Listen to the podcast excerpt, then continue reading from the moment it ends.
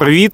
Трошки випав сніг, трошки зима. Ми зараз знаходимося перед просвіт-бандою. У вас, мабуть, резонне питання, нарешті, АВС-Ладе. Але зараз ми підемо всередину, поспілкуємося з цікавою людиною на цікаві теми, тому ходімо. Це подкаст АВС-Ладе. АВС-Ладе. АВС-Ладе. АВС-Ладе. Це подкаст АВС-Ладе. АВС-Ладе. АВС-Ладе. АВС-Ладе. Віталію, вітаю. Ви як мультиспортсмен, і я знаю, що одне з твоїх захоплені, одне з, мабуть, найбільших захоплень – це веслування. Тому хотілося б сьогодні поговорити більше про веслування, а також про функціональне тестування і наскільки воно накладається саме на веслувальний спорт. Тому перше питання, яке ми задаємо всім нашим гостям, це розкажи свою історію, з чого в тебе почалося саме веслування, як ти на нього потрапив, коли це було. Я розумію, що, мабуть, це було давно, але по-любому є якісь цікаві історії. Так, нема питань. Це буде довга історія, тому я відразу зупинюсь своєчасно. Будемо так казати, це були навіть не 90 років. Наприкінці 80-х років минулого століття. Віталій Самуйленко, магістр спортивної фізіології, мастер спорту України з веслування на байдарках і каное, переможець і призер змагань національного та міжнародного рівня, кандидат в майстри спорту з веслування на човнах «Дракон», лижних перегонів, велосипедного та водного туризму, науковий консультант національної збірної команди України з веслування, керівник комплексної наукової групи з веслування на байдарках і каное. Близько 20 років працює з висококваліфікованими спортсменами збірних команд України з функціональної діагностики та функціонального тренінгу. Також надає послуги функціонального тестування та функціонального тренінгу всім бажаючим спортсменам та атлетам. У мене батько був тренер з веслування на байдарках каное, тому там питання не виникали. Можна от зараз, воно як розділяється? Є веслування байдарки і каное, є академічна гребля, це різні напрямки, чи це якась загальна назва? На сьогоднішній день ми знаємо два олімпійські види спорту. Це веслування академічне і це веслування на байдарках каное. Веслування академічне має 12 номерів програми. Веслування на байдарках і каное. Там 14. Веслування на байдарках каное має 12, будемо так казати, гладке веслування. І ще, ми знаємо, є окрема також олімпійська дисципліна веслувальний слалом. Крім цього, ми знаємо, що є там бурна вода, є спортивний туризм, є сапсерфінг, є серф-скі, тобто морське веслування. Багато чого іншого цікавого. Але я прийшов саме, раніше в Радянському Союзі не було ніяких інших варіантів. В першу чергу розвивалися олімпійські види спорту, тому веслування на байдарках каное. Мій батько Самойленко Євгеній Георгійович був тренером з веслування на байдарках каное. Я щось в якості ЗФП до цього робив, але наприкінці 80-х перший диплом зі змагань я десь 85-й чи 86-й рік мав, так для зрозуміння. І це мені було менше, ніж 10 років. Біля 10 років, будемо так казати, плюс-мінус. Це була захоплення прям батько тиснув? Чи це ти прям захотів, пішов, чи він тобі показав, тобі сподобалось? Ні, я до цього займався великий теніс, пробував інші там напрямки, ніде довго не залишався. А будемо так казати, що є сензитивний період розвитку фізичних якостей. І будь-яка ДЮСШ, в неї є програма для ДЮСШ з ДЮСШ ВСМ, і там є найбільш оптимальний вік початку занять тим чи іншим видом спорту. І будемо так казати, що набір на байдарку каное був з 12 років. Інколи, як виключення, з 11. Я прийшов набагато раніше. Тобто, навіть перші навчально-тренувальні збори я потрапив не як спортсмен, а по бонусної ліцензії як Да, син тренера. Багато, да. Це вже інше питання, що потім по результатам того збору я виграв контроль. Але спочатку на мене там не ставили як на спортсмена, як такого. Тобто, але мені батько почав залучати мене на спортивні заходи різноманітні, на тренування. Мені подобалося, і я якось так гармонійно тут залишився. Угу. І для мене це спорт номер один завжди на все життя. Багато всього цікавого, але саме для мене веслування. Вже на сьогодні мені трошки, ну так, щоб ми правильно розуміли, набрило веслування як таке, тому я шукаю себе в інших напрямках. Угу. Трошки сапсерфінгу, угу. Спробував сорскі.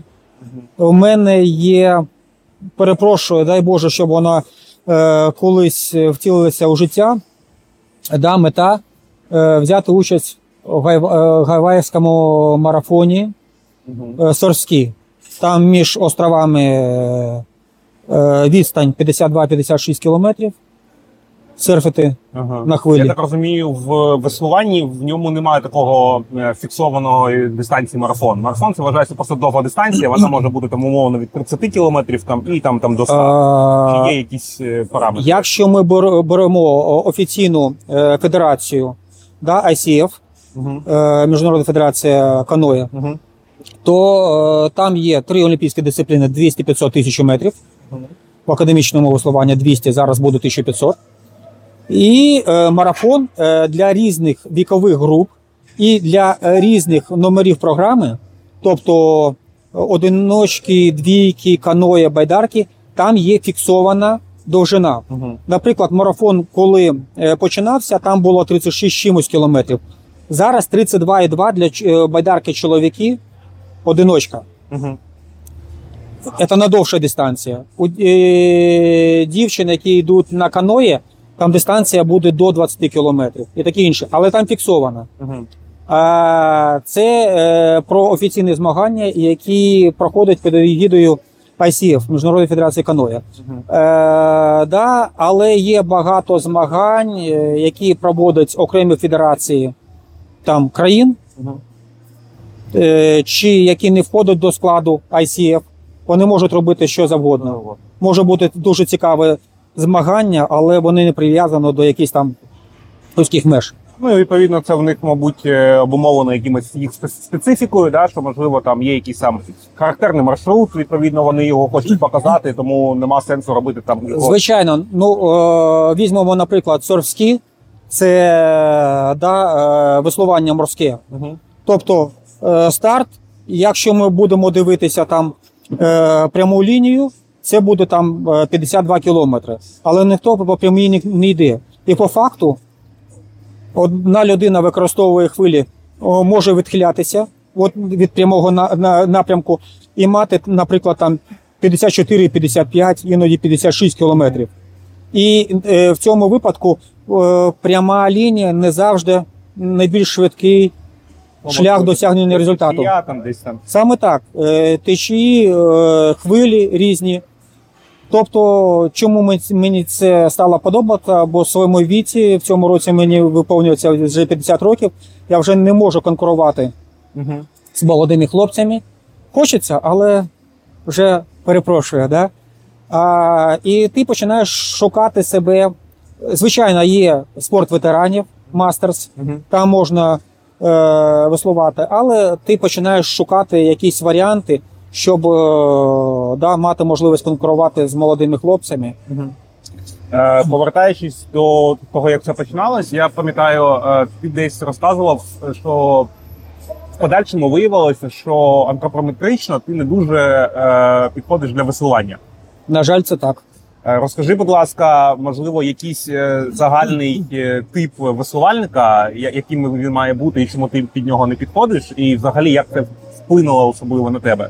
Це просто не було можливості робити там, приймати участь у спорті високих досягнень, якщо це був якимось лімітуючим фактором, чи ще на щось впливало? Угу.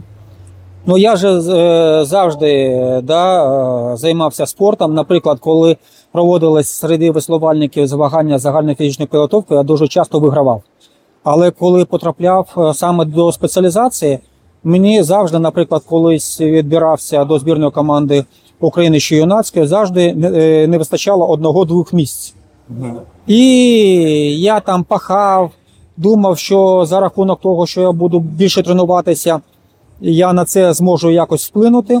Але потім, коли я вже поступив на той час в Київський Державний інститут фізичної культури, зараз Національний університет виховання спорту України, я почав вже розуміти, що не тільки від методики підготовки, кваліфікації тренера залежить це.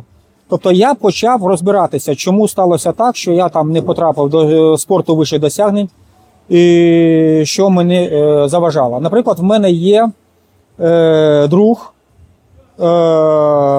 на деяких не дуже серйозних змаганнях ми з ним навіть сиділи в байдарці двійці, Олександр Бардаш. Він член збірної команди України з веслування на байдарка каної. В нього типічна антропометрія. Дуже показова. Ми з ним за ростом один до одного. 187. Але коли ми робимо вимірювання просто сидячи від точки, на якої ми з вами сидимо, до в нього майже на 7 сантиметрів більше тулуб, а в мене на 7 сантиметрів більше ноги. А йому це дозволяє, умовно, зробити більше... Більше життєвої ємності легенів. Будемо так казати, більше речах. Тобто веслування, як і плавання в цілому, потрібно мати короткі ноги, довгий тулуб. Довгі ноги – це класно, ну, це може бути компенсовано, це може бути класно для академічного веслування, для бігу, для якогось там лиж, знову ж таки, але не для веслування. Тобто, да, є, з точки зору антропометрії, ви можете подивитись ваш зріст і виміряти відстань між кончиків пальців. Я знаю, що воно зазвичай має співпадати. Має співпадати, наприклад, Олександра Шапаренка, в нього дельта була, наскільки я пам'ятаю, більше ніж на 10 сантиметрів більше по руках, чим зріст. І у нормального веслувальника це завжди таке бувало. А звичайно, людина, да, десь так на так. Якщо руки коротші, ніж довжина тіла, то це не веслувальна статура. Я зрозумів. Оця мультиспортивність, вона була обумовлена чим? Ну, тобто, це була жага щось спробувати нове, чи це, можливо, якісь травми посприяли переключитися на якийсь інший вид спорту. Ну, бо є, скажімо, там люди, які кажуть, що якщо є бажання досягати якихось успіхів, то потрібно концентруватися на чомусь одному. Бо не можна бути хорошим у всьому. Ну, от, я так розумію, що ти вибрав шлях саме займатися багато чим. Це, ну, чим це спричинено? Ну, цікаве запитання. Ну, в першу чергу, коли вже я вийшов на якийсь там рівень веслування на бракаканоє, було вже розуміння, що я не можу претендувати на високий спортивний результат, саме там почалася там мультиспортивність. До цього це не існувало. Один виняток. Будемо так казати, дуже полюбляв лижі. І раніше не було можливості, да, бігові лижі саме, не було раніше можливості їздити на навчально-тренувальні збори за кордон. Я не дуже полюбляв тренуватися, наприклад, ТЕЦ-5, Київ чи подібні. Да. Але були дуже класні засоби загальної фізичної підготовки, серед яких були лижі. І раніше була формула. Будь-який веслувальник, він під час зими ставав лижником. І навіть мав такий же спортивний розряд, як і веслування. Щоб ви розуміли, я, наприклад, в лижах виконав кандидата в майстри спорту раніше, чим це зробив в веслуванні. Наприклад, майстром спорту і веслування я став після 30 років. Там, ну, це окрема історія. Але, тобто, лижі як засіб загальної фізичної підготовки. Але я полюбляв.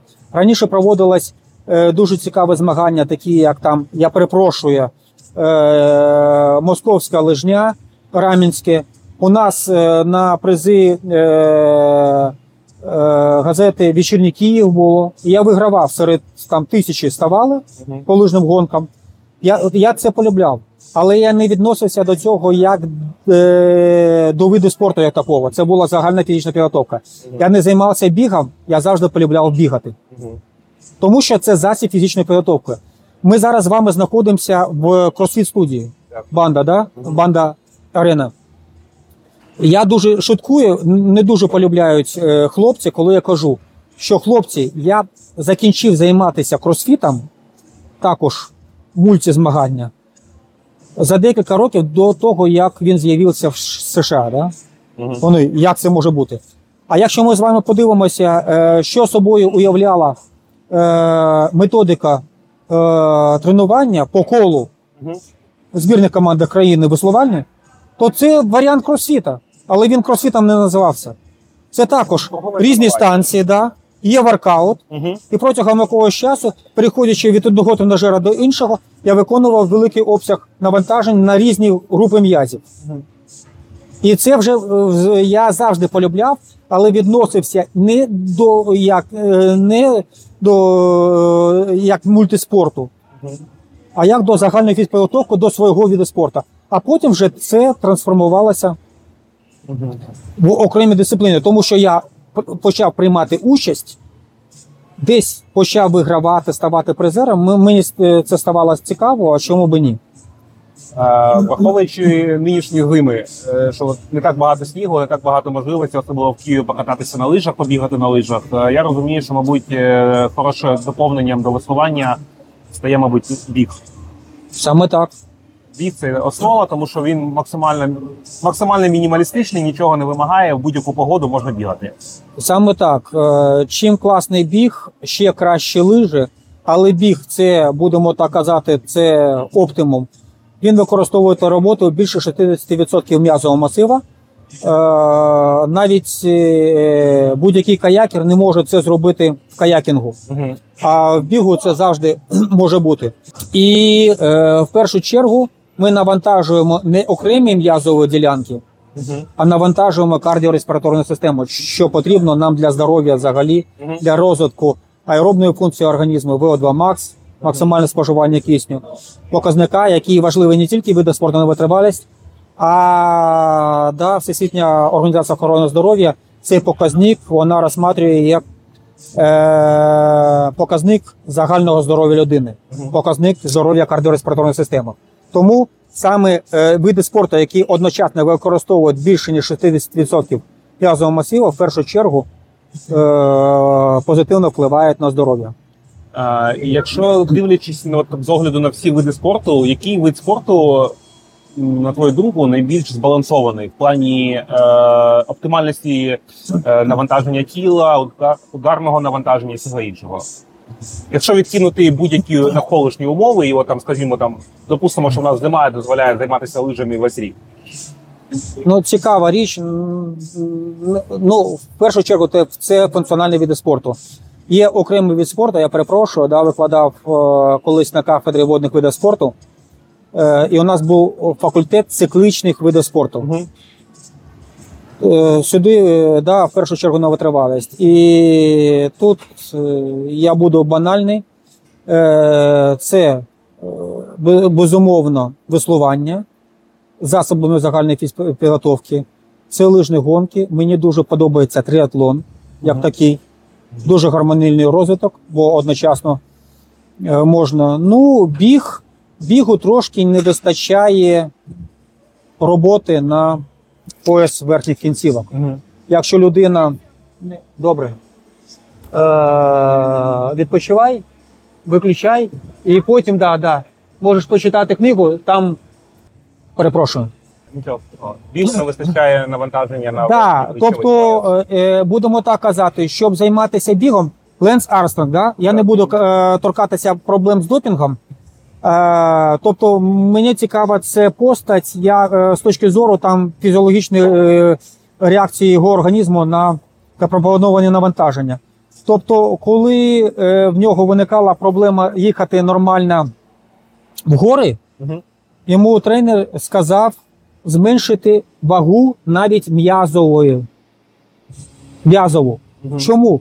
Тому що в сучасній спортивній фізіології зайва м'язова частка може розглядатися як пасивна вага тіла на рівні жирової часткою. Угу. В нього, як у спортсмена високого класу, завжди жирова частка була невелика, угу. Але руки, вони не працюють, вони ефектно виглядають. Угу. Всі ми хочемо ефектно виглядати, угу. Але з точки зору підготовки для бігу, це зайве навантаження. Угу. Зайве навантаження на суглоби, більшу вагу тіла я мушу перетягувати в простори. Угу. Тобто бігуну потрібно зменшувати м'язи, які вони використовуються в основній роботі. Так само, як велосипедист. Так, будь-де. Але якщо я хочу гармонійний розвиток, uh-huh. Я хочу, щоб чоловік виглядав як чоловік, жінка як виглядала як жінка. Uh-huh. Це нормально. Якщо ми приділяємо увагу, як мій зараз син займається велоспортом, дуже полюбляє також цей вид спорту, але велоспортсмени, вони можуть використовувати 60% м'язового масиву, тільки ті, хто виходить на високий результат. Угу. Будь-який триатлет знає, що якщо ми будемо тестувати зони інтенсивності навантажень, то найбільше ЧСС і найбільше ЧСС на рівні анаеробного порогу буде досягатися саме в бігу. На рівні, на велосипеді рівень буде трошки менший, угу. Плавання буде ще менше. Плавання, ну, плавання. Так, да, плавання як плавання. Угу.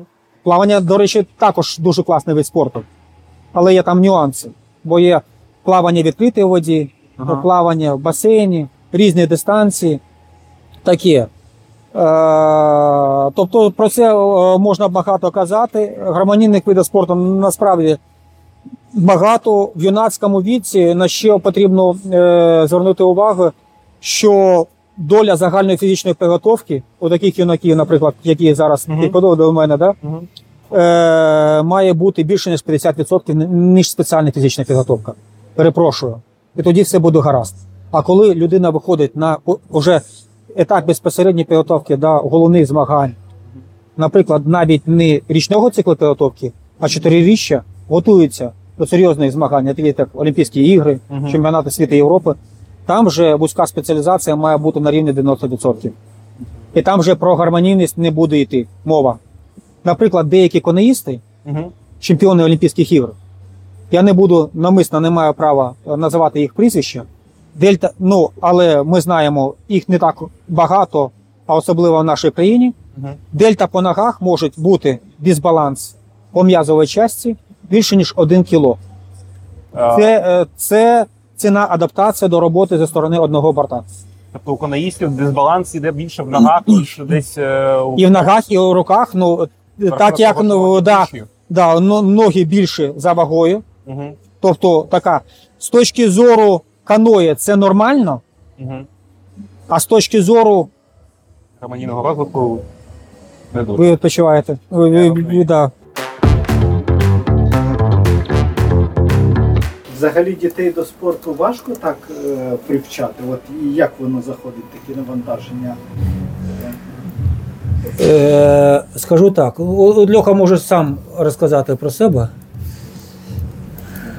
Чи вже чекаєш на той час, коли не треба буде? Поки він їздив по 100 кілометрів, але коли це не мало назву тренування, коли це просто поїхати, кайфанути, випити чаю, все гаразд. Ага, розважання таке. Да. Тільки це почало називатись тренуванням, і якісь рамки, потрібно встати, вийти, да, там, з групою, ага. Відпрацювати. Все, я це не хочу. Ну так, додатковий тиск вже з'являється. Ну так. Да. А от якщо біг, велосипед і байдарки, то що більше заходить? Що так більше заходить? Велосипед. Ну, у нас в каякінгу ми тільки робимо перший, ну, він на початку кар'єри чемпіон сімейного каяк-марафону київського. Десь знайду фотку, вам скину, побачите. Да, а потім, да, в двійки ми було, а потім Ну, з точки зору логістики, у нас вела школа біля нас, тому... В каяку вже перевертався? Так. Да. Скільки разів? Багато разів. Зараз я, може бути, я хочу в цьому сезоні домовитися з Зелений УЗ, щоб попрацювали, він на спортивному каяці, вже вузькому навчився, а я хочу, щоб він там ескімоські перевороти, щось там таке, що з точки зору координації. Хоча з точки зору, це дитина перед вами, перша дитина в Україні, якою зробили генетичний аналіз на там, оцінки передумов до да, от, йому, зараз йому 12, йому зробили цей аналіз, коли йому було 3 роки. У нас є 2 лабораторії, які цими питаннями займаються. І я відносно нього вже знаю. На жаль, він не відноситься до якихось там крайніх там, дуже крутих спринтерів чи стайерів. Йому потрібно бути, да, да, бо там можна половину наробити і вигравати у всіх. Ага. Це таке, тобто потрібно працювати. Але зараз у нас немає військової спеціалізації. Наприклад, да, він займається велоспортом, в нього є медалі і шосе, і МТБ, і циклокрос, і навіть трек. Тому що, мабуть, там ще й різні дистанції є, від коротких і довгих. Да, да, да. Тобто такого не. Займається каяхінгом, виступає на змаганні з каяхінгу. З мамою бігає, там змагання 10 кілометрів, да, там, в Бучі, там різні заходи. Там, ну, на штал там, київського на півмарафону, але там півмарафон ще й не бігли. Ну таке, а чому ні? Класно. Ну таке. Немає, каже, що він велосипедист, ну ми поважаємо, кайфуємо від цього. Але з точки зору, от я байдарочник, але між нами зараз, я скажу, що з точки зору генетичного аналізу, з точки зору антропометрії і всього іншого, з базою велоспорту дитячому і з відчуттями води, якщо він десь через 4 роки прийде до академічного веслування, там, нехай ховається. Да, там буде дуже мало місця багатьом в цій країні. Тобто, але ми будемо показувати. Він не буде, як і я, веслувальником. Ну, на жаль, в нього антропометрія не для байдарки каної. Ні, ти будеш казати, працювати на байдарці? Ні, ну так цікаво. Да, ну. Чому ти почав? Давай українською мовою. Ти ж мене... А оцей тест в 3 роки, ну це не зарано в такому ранньому віці робити, він вже може щось суттєво показати? А він не важно. Якщо генетичні параметри, це не важливо. Це був соскоб з внутрішньої поверхні. Це може бути за кров'ю, це може бути за волоссям. Це, якщо я правильно розумію, тест, який показує... Він на все життя, неважливо. Чим швидше ви зробите, тим більше у вас раніше будете ви знати. Він не зміниться, якщо ви зробите. Наприклад, коли я такий тест зробив 40 років, я вже не мог ні на що вплинути. Ну, так. А я вже, може, пішов би колись в інше місце. І, до речі, мені Світлана Богданіна відповіла на питання, коли, яке не міг ніколи отримувати. Наприклад, я завжди, як і всі юнаки, полюбляв там підкачуватися у молодому віці. І це зводилось до того, що я приходив після бодібілдерів в зал, і з руками, які були в 2 рази менше, ніж у них, піднімав вагу тіла, жим штанги лежачі, більше, ніж у них. Але в мене не зростали м'язі, в мене немає схильності гіпертрофії. Я завжди плохо виглядав на фотках. Був самий класний в команді веслувальник, але коли ми сідали з 4, всі хлопці отакі от рами, а такий худощавий був. Ну, що таке, да? І потім вже там скільки років пройшло, генетичний аналіз показує, що в мене немає схильності до гіперплазії м'язових волокон. Тобто не збільшується кількість волокон. Тобто в мене немає номерів, які на це, да. А оцей тест генетичний щодо схильності, це, грубо кажучи, співвідношення білих до червоних волокон? Ні, там багато різних. Да. Там є, будемо так казати, до 30 геномів, які чи там чи інші, вони мають високі взаємозв'язки з одним, другим, третім, четвертим проявом, те, що потрібно для спорту. І вже з урахуванням цього набору ми можемо дивитися, і до його виду спорту ми можемо пойти. Тобто ми можемо з точки зору того, що ми полюбляємо, ми можемо йти будь-куди.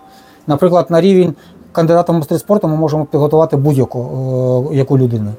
Але, звісно, якщо ми займемося веслуванням академічним, там будемо мінімум майстер спорту міжнародного класу, там члени збірної команди України.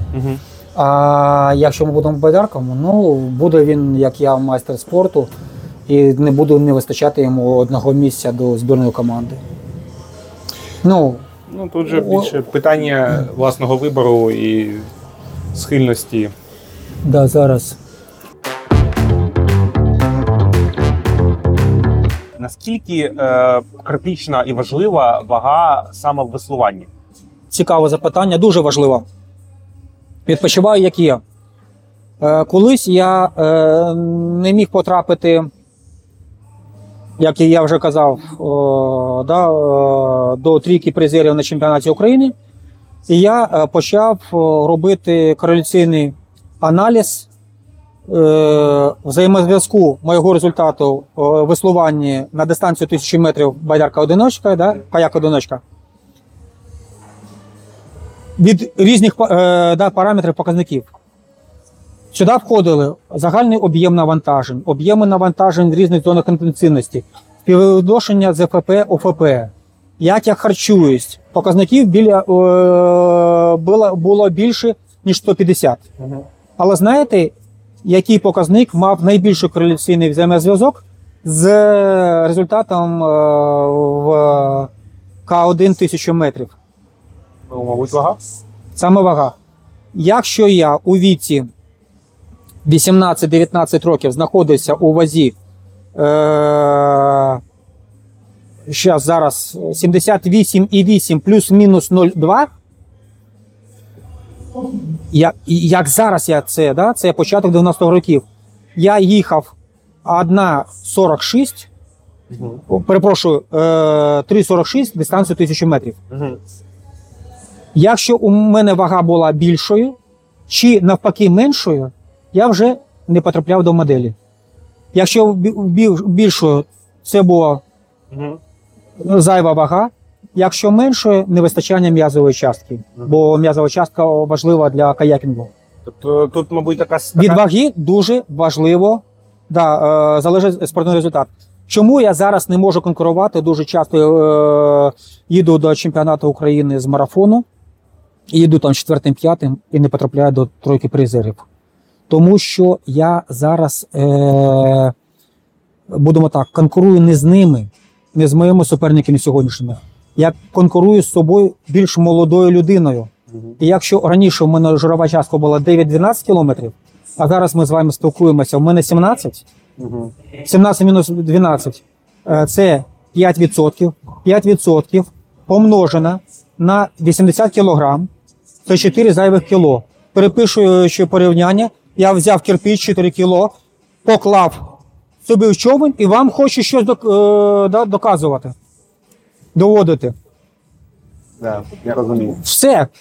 Вага дуже важлива. Ще, популярний, мабуть, тренд в плані схуднення. Чи є якась, не знаю, можливо, це не дуже коректно звучить, якийсь вид спорту, який більше сприяє утриманню ваги чи зниженню ваги? Так, цей вид спорту має назву дієтологія. Я перепрошую, але це так. Будемо так казати, закон збереження енергії, так? Він завжди існував, його ніхто не відміняв. Ми споживаємо калорії, ми витрачаємо. Якщо ми споживаємо і витрачаємо однакову кількість, все гаразд. Якщо ми будемо їсти більше, ми будемо збільшувати жирову частку. На жаль, це так. Особливо це починає працювати у віці 25-30 років і пізніше. Угу. Якщо ми тренуємо, наприклад, дітей, то у них прибрати жирову частку можна тільки за рахунок збільшення об'єму навантажень. Угу. Якщо ми працюємо з людьми у віці 30-35 років, то, на жаль, окремо ми пишемо план підготовки, окремо ми пишемо план корекції харчування. Угу. Ні. Будемо будь-які воркаути, які ми можемо робити, там тренування у веслуванні, в лижах, в тріатлоні, загальна фізпідготовка, кросфіт, все що завгодно, буде нормально впливати на формування нашого тіла, збільшення м'язової частки, зменшення жирової частки. Але потрібно не забувати, скільки ми їмо. Да, і окремо за нутрієнтами. Якщо я хочу на сьогодні, в моєму віці там 49 років, щоб у мене у травні була вага 80 кг і жирова частка була 12%, я на сьогодні создаю дельта в кілокалоріях 300 кілокалорій. Угу. Я втрачаю в день 30 грамів жиру. 1 грам жиру – це 9 кілокалорій. Так. І далі формула. 30 грамів в день, це 300 грамів 10 днів, це 3 кг 100 днів. Угу. Ось і вся математика.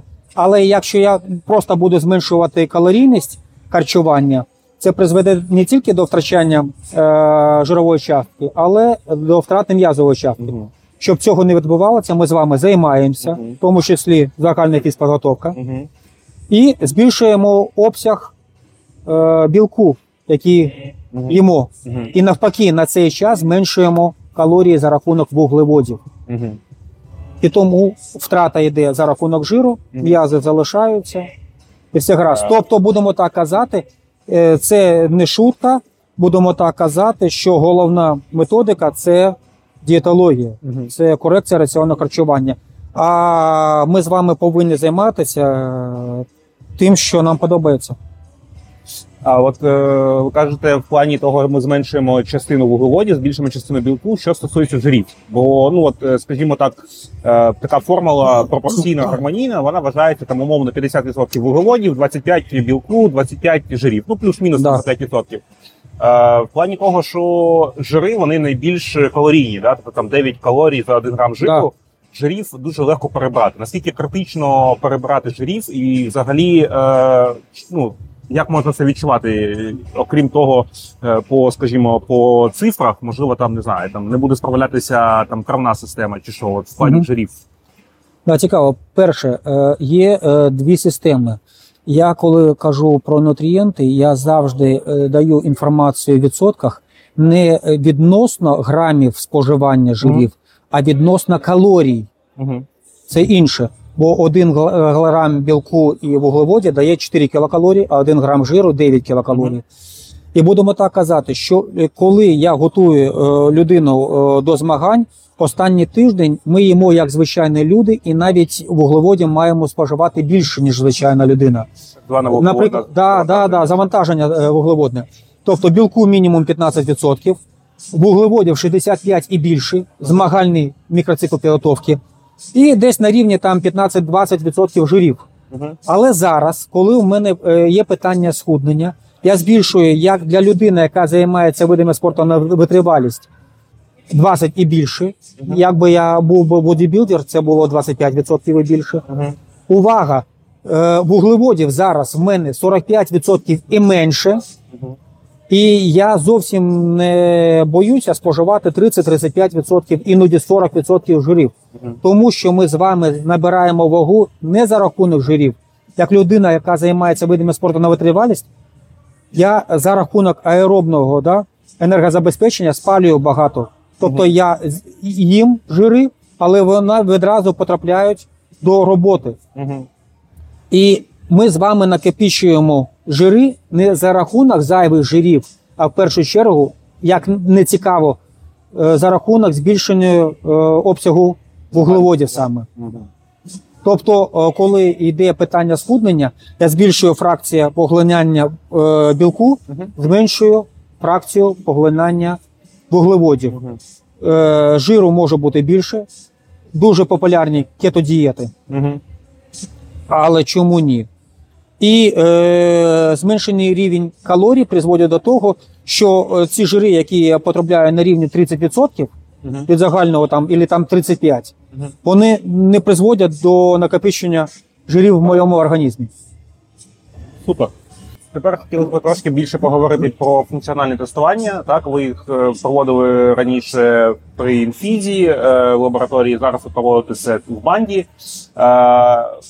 Я пам'ятаю, в 15-му чи 16-му році, коли там такі, можливо, це не там, як для мене, був такий бум біговий, багато бігунів, там було це популяризовано, оці от VO2max тести і все інше, ходили. Та ми попрацювали над цим. Ступінчасті тести, дуже багато бігунів їх походило. Що стосується висування, наскільки потрібно і бажано проходити саме висувальникам такі тести?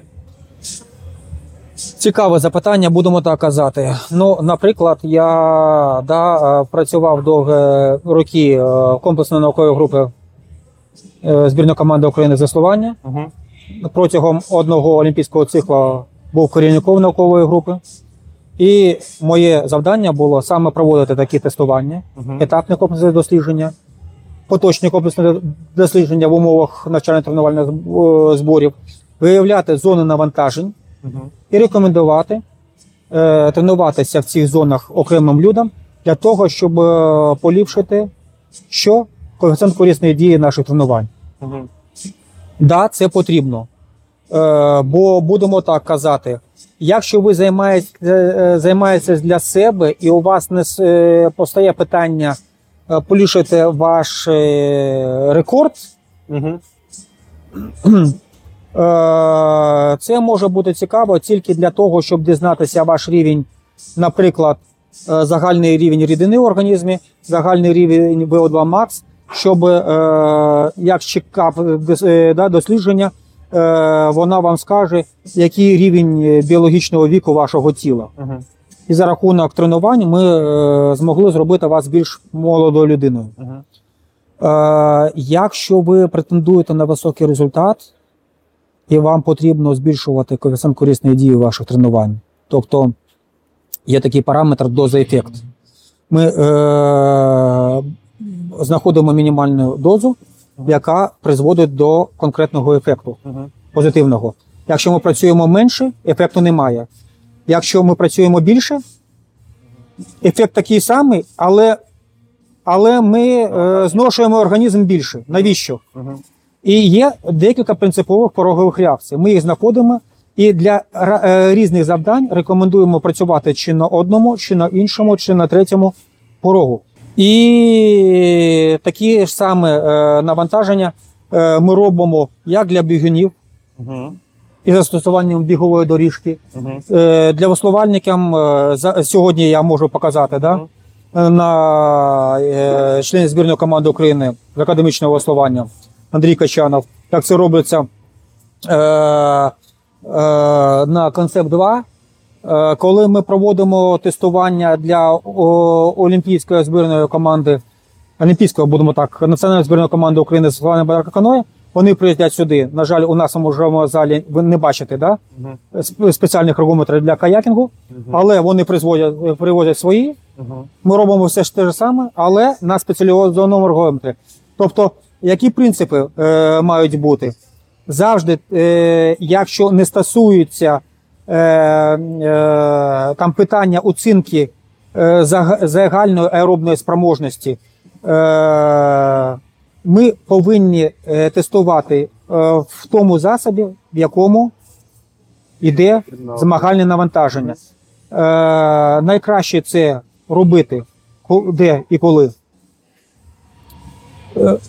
На воді, безпосередньо, але, наприклад, коли ми це робимо, до речі, але не завжди ми можемо там використовувати газоаналіз параметрії на воді, хоча і це ми робили, наприклад, з Олексієм Сиденко, кращим веслувальником, обсервером, ми робили ці дослідження І я вам відео також можу надіслати. Я бачу фотографії. Але це штучне дослідження. Я не можу покрити велику кількість, бо завжди є можливість перевернутися. Угу. Казонолітичне обладнання, ви знаєте, скільки коштує. Ну, так, да. Да, це... А ми можемо використовувати спеціалізовані ергометри. Але для каякінгу ми можемо робити без газоаналізу на воді, ага, чи тут спеціалізовані байдарочні ергометри. Чому ні? І сильно воно є якась кореляція, ніж якщо це буде в умовах польових в плані от, на байдарці каяку, чи якщо це буде на ергометрі? Ну, будемо так казати, коли ми тестуємо в змагальному періоду річного циклу підготовки, це завжди робимо на воді, тому що все ж таки різниця, є. Чим вищий клас у спортсмен, тим більше різниця. Угу. Угу. Наприклад, Жанна Пінтусевич, наша найкраща бігуня на 100-200 метрів, угу, блок. Угу.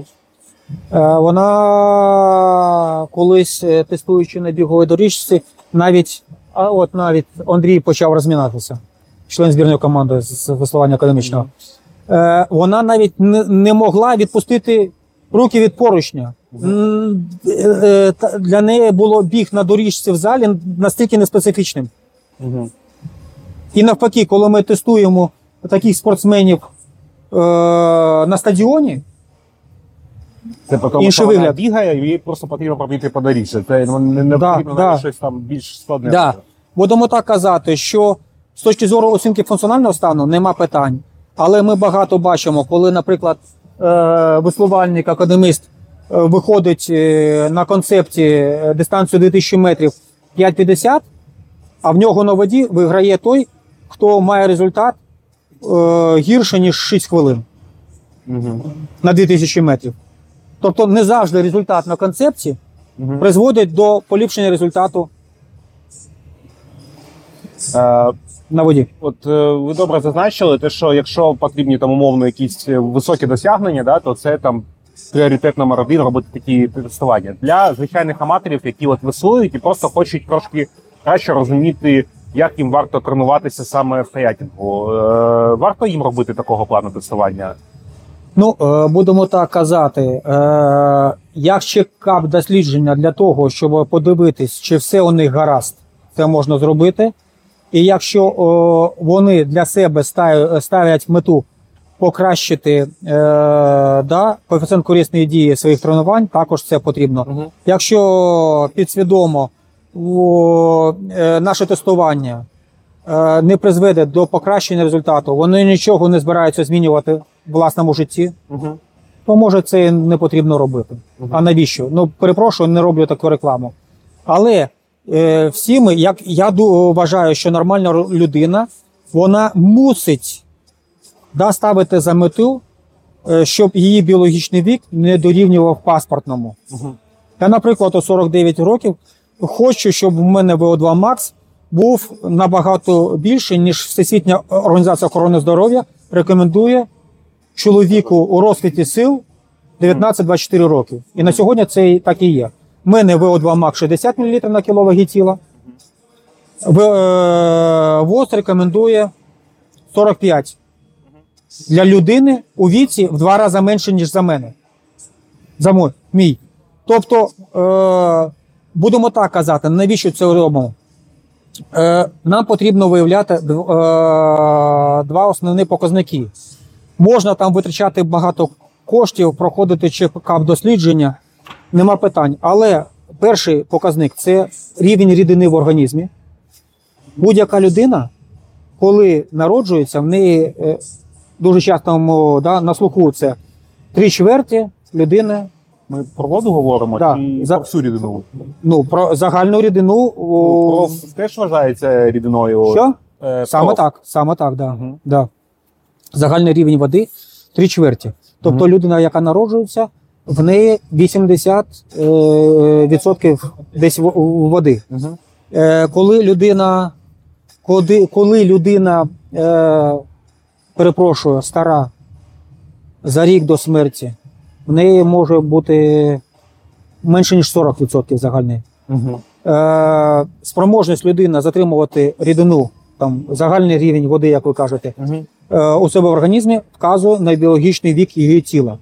Води буде більше, якщо буде більше м'язова частка, і навпаки буде води менше, якщо буде більше жиру. Ось перше, ми дивимося сегментарний аналіз ваги тіла, скільки жирова частка, скільки м'язова частка, і рекомендуємо чи займатися більше каякінгом, чи комбінувати каякінг і силових правил, наприклад, на якомусь етапі. Другий показник – це показник VO2max. Першу половину життя у нас VO2max, якщо ми правильно живемо, зростає, а потім починає зменшуватись. І коли ми… Це критична межа, в якому віці в середньому? Ну, в середньому десь після 30 років. Людина, яка займається спортом, вона може пролонгувати від 30 до 45, не може бути спаду. Тобто буде плата. А потім вона все одно буде втрачати, але кут нахилу буде у кожного свій. І якщо людина буде дуже повільно втрачати VO2max, він буде почуватися у 100 років, як інша людина почувається в 30 років. Тому, а коли ви маєте VO2max на рівні 15, ви не тільки не думаєте, що там бігати, вам вже важко дотягнути ноги до туалету, зворотний там біг, я перепрошую. Не можете. Тобто нам потрібно знати наші сьогоднішні параметри для того, щоб на них впливати, щоб стати кращими. Як мінімум для здоров'я, як мінімум для результату в улюбленому нами виду спорту.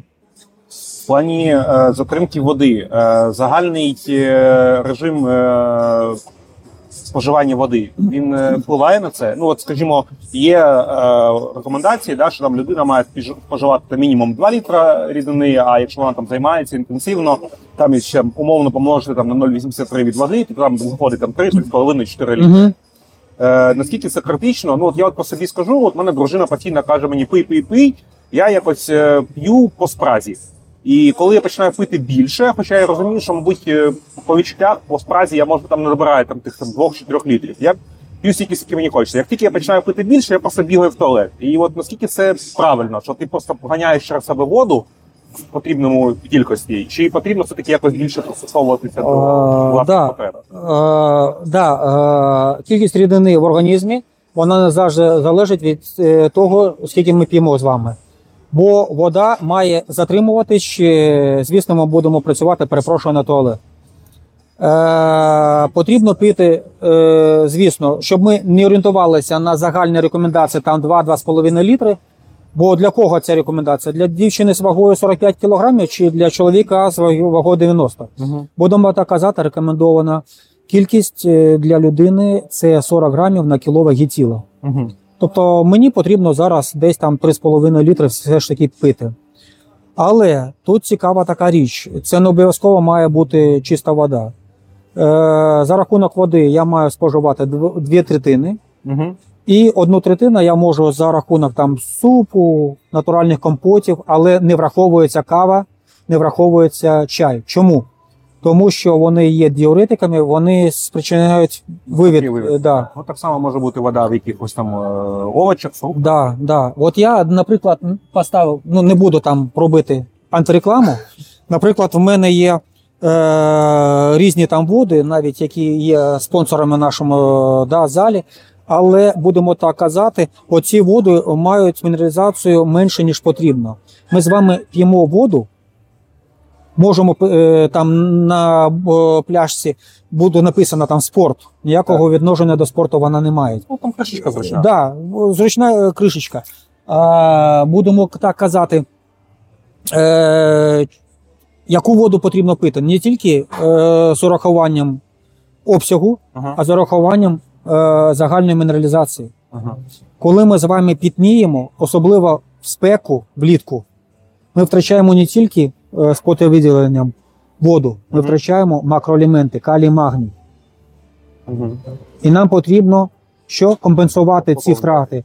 І нам потрібно пити воду з загальною мінералізацією 0,6-0,8 грамів на літр. Ви зараз підете в магазин, ви таку воду не знайдете.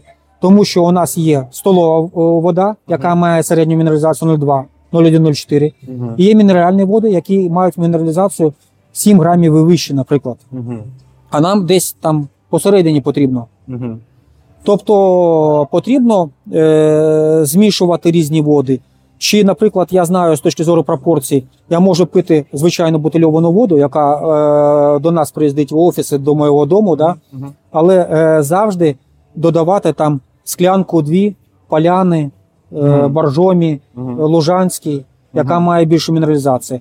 Коли я тренуюсь багато в спеку, я можу додавати біологічно активні речовини, такі як, наприклад, ізотонічні розчини. Додатково калій, магній, але це дуже важливо. Чому?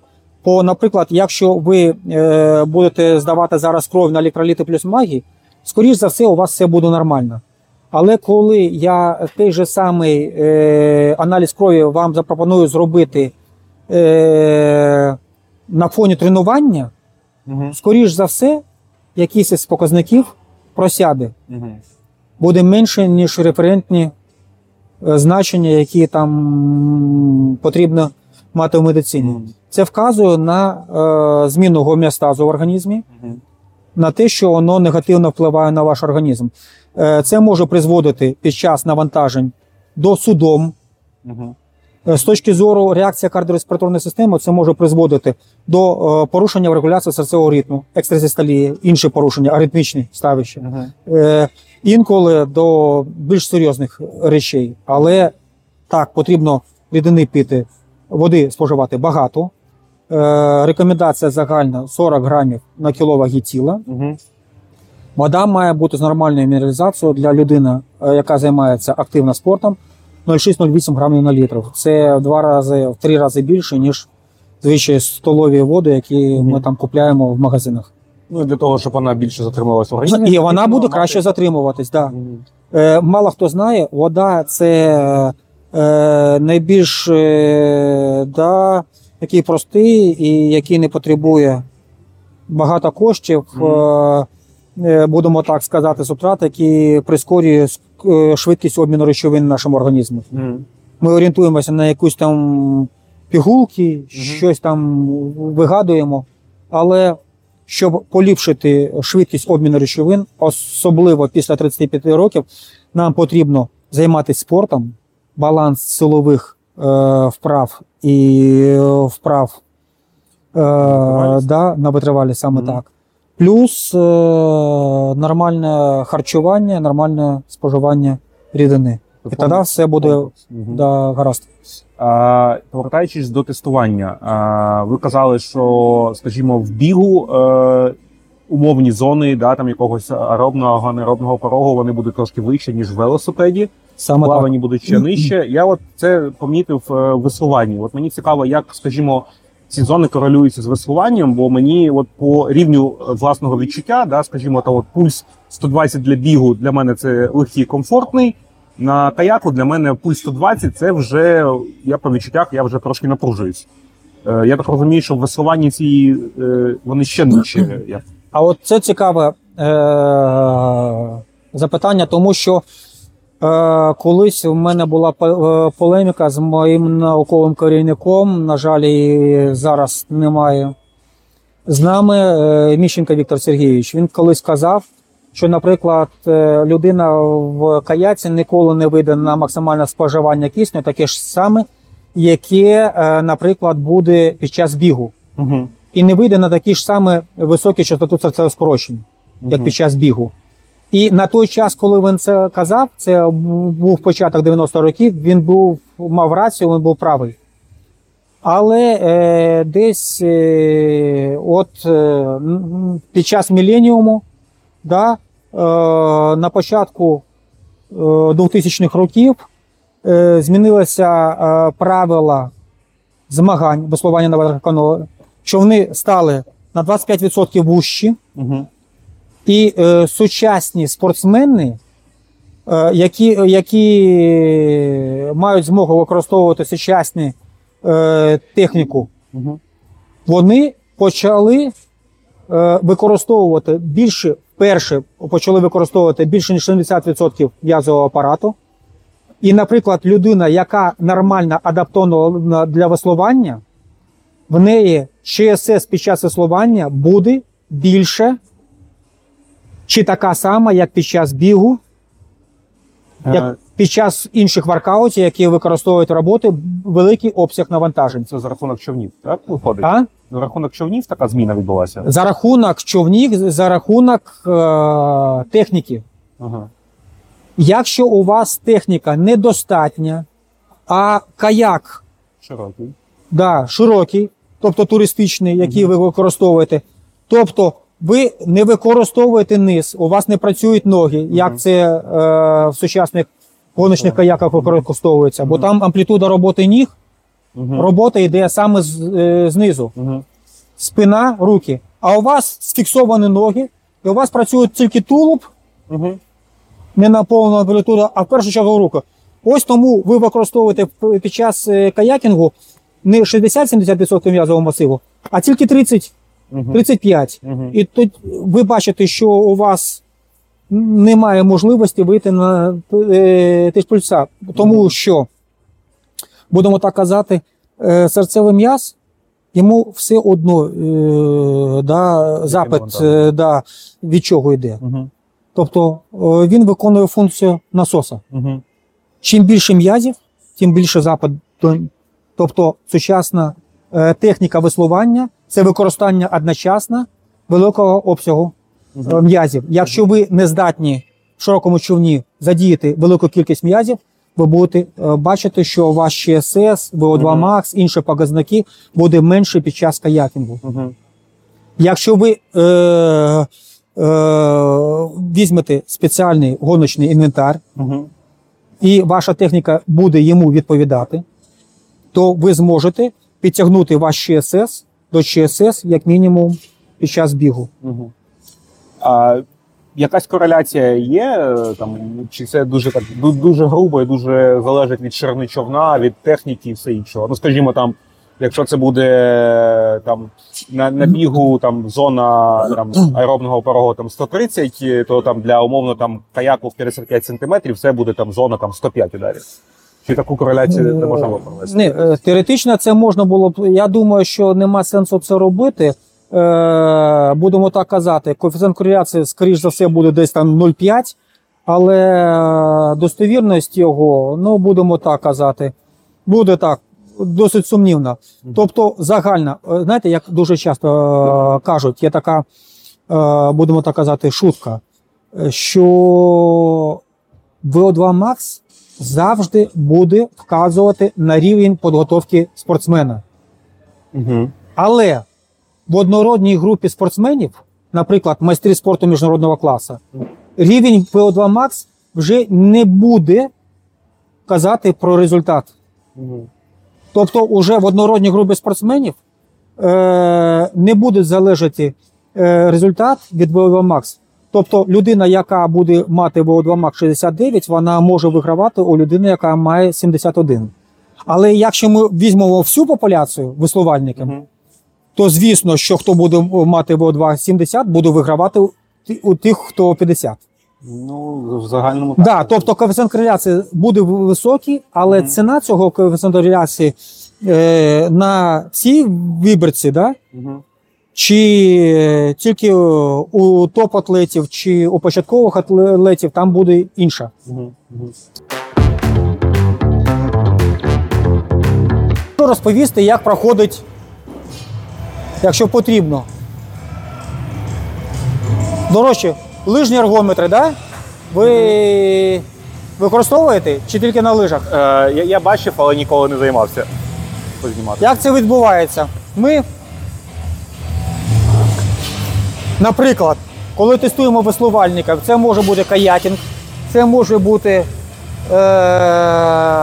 веслувальний ергометр, такий, який ми бачимо, там Концепт-2. В принципі, ми завжди використовуємо засіб підготовки. Можете сідати поруч. Ми зараз завжди використовуємо засіб підготовки, який є специфікою даного виду спорту. Наприклад, що ми тут робимо? Таке табло є будь-на якому ергометрі. Тобто я беру вибратий воркаут, новий воркаут, інтервали, і ставлю інтервал тайм. І ставлю 2 хвилини. Ну, зараз, щоб побачити, ми можемо зробити там хвилину. А зараз завжди ми там працюємо по 2 хвилини. Але set-rest time, да? 0. Окей. І що ми бачимо? Дисплей. Хай таке буде. Ми можемо дивитись на швидкість, чи ми можемо дивитись на вати. Наприклад, вдягаємо датчики, в залежності від того, які дані ми хочемо. Тобто тут ми можемо таким чином, і от, наприклад, вати. І починаємо 1,5 вати на кіло ваги тіла, наприклад. Ну, наприклад, якщо я важу 80, це 120 Вт. І кожні 2 хвилини ми збільшуємо на 10 Вт. Ступінчі тест такий виходить. Потужність навантаження. При цьому ми беремо споживання кисню. Якщо потрібно, там коротка зупинка, рівень концентрації лактату в крові. Звісно, реакція ЧСС. Наприклад, да? Нажали, увага, руш, поїхали. Наприклад, я виходжу і спокійнісінько, бачите, я роблю, мені потрібно 120 їхати. Це робиться спеціально. І тут я бачу середню. І наприкінці цієї хвилини має бути 120, не більше, не менше. Чим точніше я буду, тим краще. Коли проходить перша ступень тесту, я поїду що? 130, потім 140, потім 150. Мені буде їхати важче, важче, важче. Рано чи пізно я змушен буду що? Зупинитись. Навіщо нам це потрібно? Ми відслідковуємо реакцію організму на різні рівні навантаження. Ось пішов 130, другий рівень. Виявляємо рівень аеробного, анаеробного порогу. Визначаємо фактори, які на сьогодні лімітують досягнення високого результату.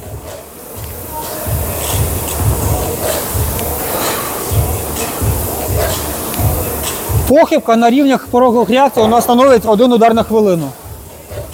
Тобто і ефективність тренувань потім буде значно зростати. А, наприклад, веслувальний ергометр у мене на сьогодні байдарочного немає. Але я цей використовую як засіб загальної фізичної підготовки, чому ні. Він якраз задіє повністю, мабуть, все тіло, ноги, руки. Ну так.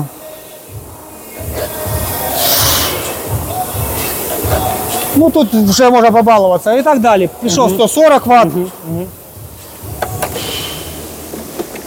Потім ми отримуємо дані. Хоч Андрій зараз не хоче навіть спілкуватися.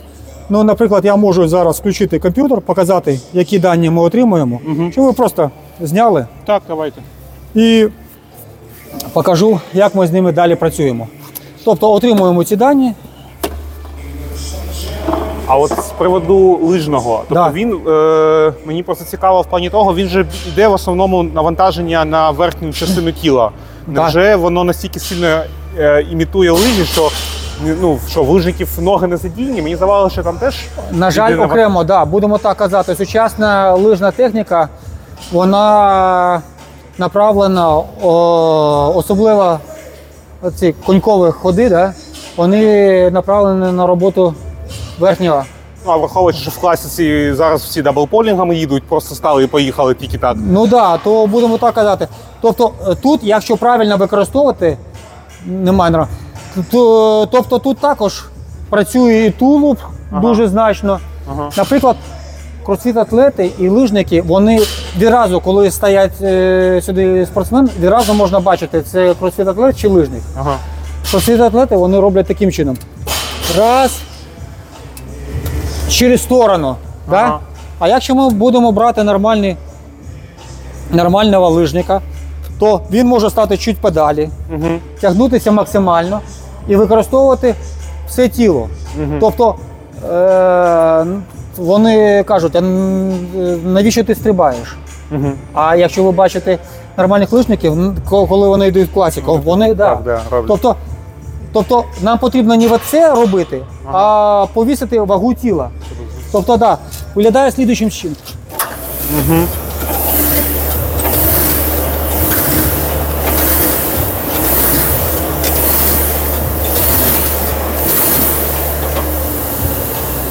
Можно кататься очень хорошо.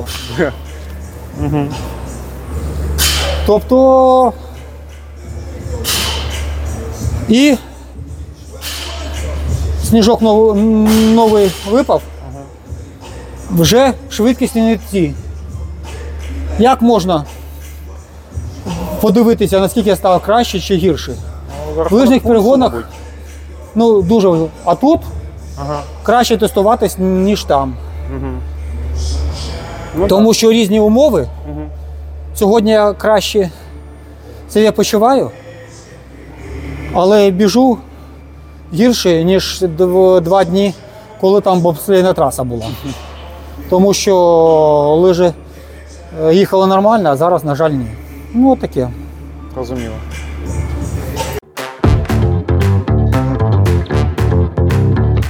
Дивіться, що ми бачимо. Ну, можете подивитись.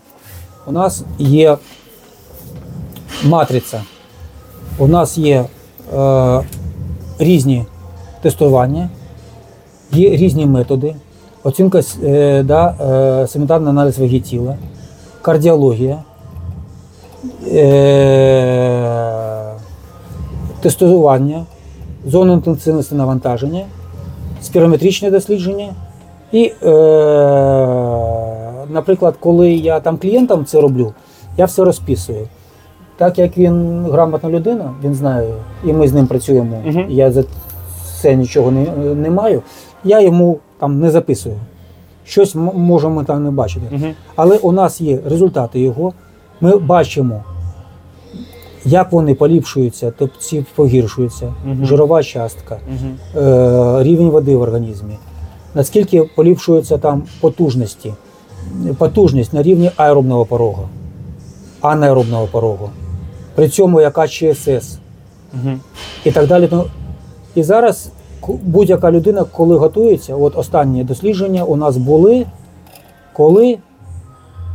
Я з дому працював останнє, то цей файл потрібно відновити. Тобто це історія спортсмена, грубо кажучи, його весь прогрес, чи регрес. І ми бачимо, скільки там в нього було. Наприклад, наприкінці того сезону у нього рівень анаеробного порогу був при ЧСС 175, при цьому 3,8 Вт на кіло ваги тіла. Світовий рівень 4,0. В цьому році він починав 3,26, наскільки скинув. Зараз в нього біля 3,7. І це циклічність процесу підготовки. Тобто скинув, підняв. Зараз до сезону йде підготовка. Я думаю, що в нього в цьому сезону буде краще. 3-4 числа наступного місяця ми можемо по результатам перших змагань на концептах вже сказати, на який рівень він вийде. Наприклад. А яка взагалі може бути дельта цього МПК VO2max, умовно, якщо там не тренуватися і до піку доходити, наскільки можна? Ну, будемо так казати, що цей показник, він також генетичний, має генетичні передумови. Ми будемо так казати, що VO2max, він залежить від тренувальних і позатренувальних чинників. Наприклад, те, що не лежить на поверхні, але воно є. МПК можна поліпшити за рахунок дієти. Наприклад, якщо я вагу тіла на 10% буде менше в мене, то автоматично VO2max стане на 10% більше. Тому що Перше, з урахуванням ваги тіла ми можемо дуже сильно посунути VO2max. Ага.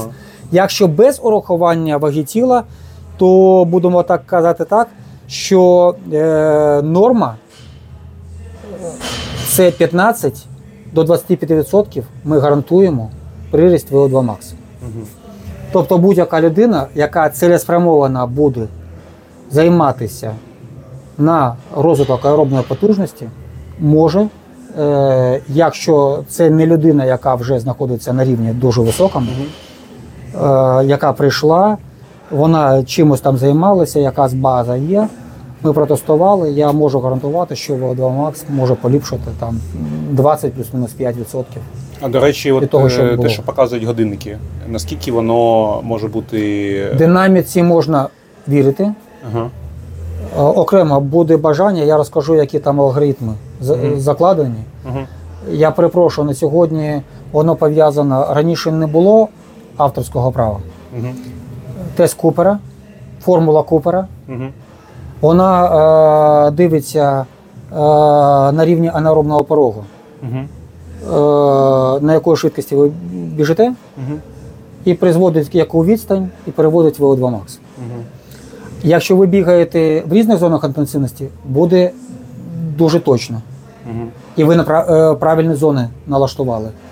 Якщо ви бігаєте тільки в низьких зонах інтенсивності, буде дуже велика похибка. Далі, якщо використовується по замовчуванням 220 мінус вік, там буде писати… Розуміло. Трошки інше. Але динаміці можна вірити. Якщо у вас показує пристрій, що у вас збільшення йде в VO2max, то, скоріш за все, йде і в збільшення. Але, наприклад, останній тест мені показав 70 мл на кіло ваги тіла. В мене 60. Найбільше був з методом газоаналізу з параметрії 63 у житті. Мені приємно, що він робить комплімент, але я розумію, що плюс 10 – це… Інколи він може,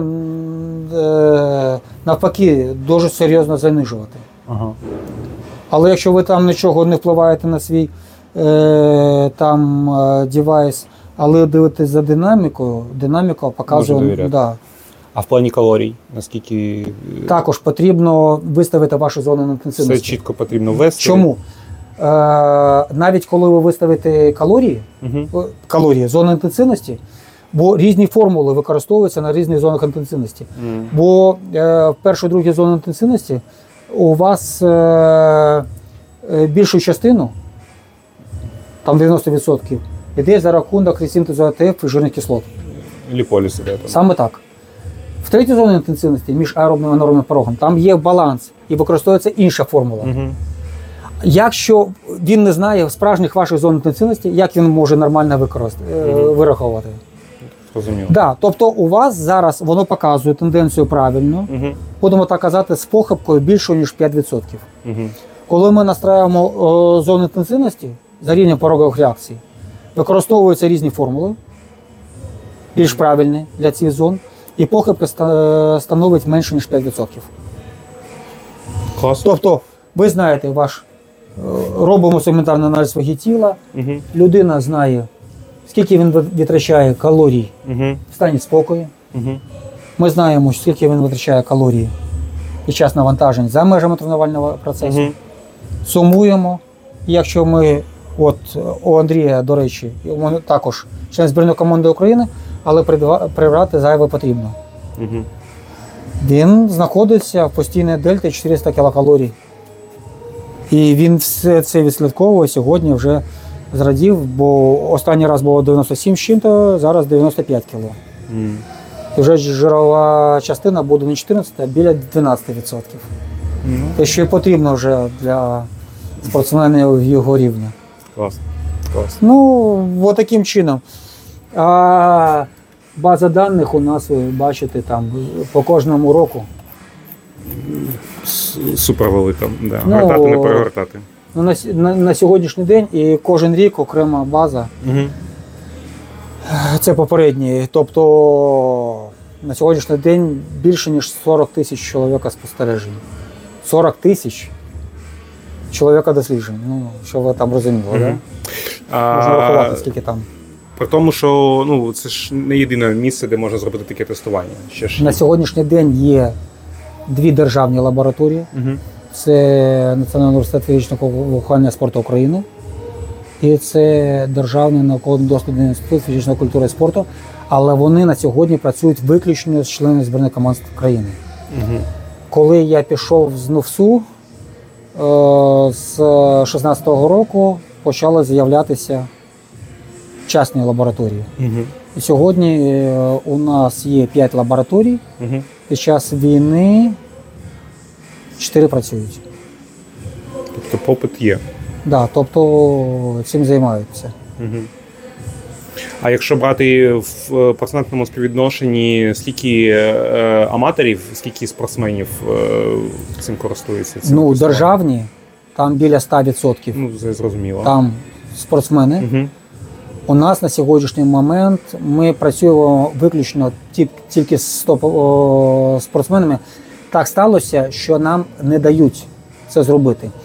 Навіть не буду казати вам прізвище, було таке, що я тренеру кажу, візьміть збірну, приводьте до нас. Навіщо ви ходите туди? Ви знаєте, що я вам зроблю це дешевше, а якість того, що ми надаємо, ви знаєте. Ще коли ви були спортсменом. Він каже мені, нам не потрібно дешевше. Ну, ви розумієте, так? Да? Тобто там трошки інша людина мені каже, ми зможемо підписати з вами договір, але нас не відпускають. Тобто є вже тобто є нюанси. Чому? То, я розумію, тому я в той структурі працював досить довго. Тобто я закінчив в 96-му році НУФСУ, відразу почав працювати на кафедрі водних видів спорту Державного дослідного інституту. Потім перейшов в НДІН НУФСУ, тобто в всіх державних структурах я працював. Зараз тут лабораторії. Окрема річ, чому так сталося. А якщо взяти, от, наприклад, там, професійні спортсмени, там зрозуміло, там є де тренуватися, все інше. Чи не знаєте, можливо, є якісь секції, чи хтось займається таким більш професійним тренуванням аматорів? В плані, от не просто, от, ну, от, там, скажімо, я знаю, от там на базі Кайконовий центр, да, там більше йде тренування на якусь техніку безпеки, на якісь технічні елементи, там правильні грибки, повороти, все інше. Там у Київ Каякс, вони там Whitewater, там є там також гладке веслування. Хтось от займається саме, от, скажімо, там, от, там підготовкою там для марафонських дистанцій. Не в курсі, є хтось там, наприклад, в Києві, хто може підготувати, от прийде там якийсь аматор і скаже, я хочу от, тренуватися в цьому напрямку. Є до когось іти? Я знаю багато людей, хто б задоволеним це почав би робити, але це на сьогодні неможливо. Чому? Тому що на сьогодні всі бази, які працюють да, на спорт вищих досягнень, вони дуже, ну, дуже класно ставляться до яких людей ззовні. Тобто, наприклад, я би міг допомогти комусь там підготуватися, але я не маю човнів для каякінгу як такого, наприклад. Я завжди будь-який любитель зараз, чи вас не допустять до бази, чи, наприклад, якусь там ну, оренду вже зараз ми почали з цим розмовляти. Тобто потрібно оренда зберігання човнів, знаходження там на базі, щось там і таке інше. Скоріш за все, це буде працювати, якщо якийсь каяк-клуб запросить до себе людину з опитом роботи в спорті. Бо у нас також колись там запрошували і до спортивного туризму, і я кандидат в майстри спорту з веслувального туризму, да, і з велотуризму. В Криму колись там проходили змагання. Мабуть, потрібно дивитися на попит, чи готовий якийсь Чи, скажімо, якийсь клуб висувальний бачить в цьому якусь бізнес-складову, що дійсно є багато запитів на це? Ну, і... Я думаю, що запитів таких немає. Тобто людей влаштовує на сьогодні, хто займається. Угу. Ну, як вони просто питаються? Хто починає там претендувати на якісь результати, угу. Він сам, як правило, прийшов з якогось виду спорту, він використовує чи інші методики, і вони спілкуються. Там uh-huh. декілька людей, вони спілкуються між собою. Uh-huh. Що я дивлюся на сапсерферів, uh-huh. саперів, да, що там каякерів. Вони використовують якісь там методики, які там беруть там, з того ж бігу, іншого, да. Да, іншого такого. Uh-huh. Тобто комплексності немає, але тобто яблука від яблуні недалеко. Тобто взяти того ж Льошу Сиденко, який зараз топ-атлет в Україні сапсерфінг. Він вже прийшов не зі сторони, а зі словального слалому. Так. Ну і багато таких прикладів. Тобто все одно база, водний від спорту. Тобто чому він такий став? Тому що в нього відчуття води, він знає методики водних видів спорту. З точки зору функціональної підготовки, техніка інша, але з точки зору функціональної підготовки. Угу. Щось йому там розказувати, відводитися не буде мати плюси перед тими, хто не проходив таку школу. Супер. Ще повертаючись до тренувань для аматорів. Скажімо, загальні методи підготовки, от як бігові, да? Тобто є якийсь базовий період, да? Де потрібно робити більш низькоінтенсивних, тривалих тренувань, потім, коли набирається там якась там база, потім робляться якісь більш інтервальні, там, темпові тренування і все інше. Чи так само воно працює в веслуванні? Чи можна такого плану плани переносити на веслування? Чи там є якісь більші нюанси? 100% так. Будемо так казати, що є технічні особливості, є техніка, тактика, все що завгодно, там, психологія. Якщо стосується фізичних якостей, все працює один до одного. Угу. На сьогоднішній день ми знаємо 5 факторів функціональної підготовленості, які на 100% зумовлюють високий спортивний результат в будь-якому циклічному виду спорту на витривалість. Сюди відносяться фактори економічності, аеробної потужності, анаеробної гліколітичної потужності, стійкості реакцій, енергозабезпечення, в першу чергу аеробного, і швидкість розгортання реакцій. Угу. Якщо ми з вами готуємося до хаякінгу на довгій дистанції, нам потрібно орієнтуватись на 3 основні фактори функціональної підготовленості. Це фактор економічності, угу. це фактор аеробної потужності і фактор стійкості і реакції аеробного енергозабезпечення. І ми їх оцінюємо і завжди кажемо, як їх поліпшувати. Угу. Наприклад, під економічністю в самому простому випадку ми розуміємо реакцію нашого організму на стандартне навантаження. Угу. 2 людини їдуть на швидкості 10 км на годину в каякі. У одного реакція ще 120, у іншого 140. Угу. При інших рівних умовах, чим нижчі реакції, тим краще.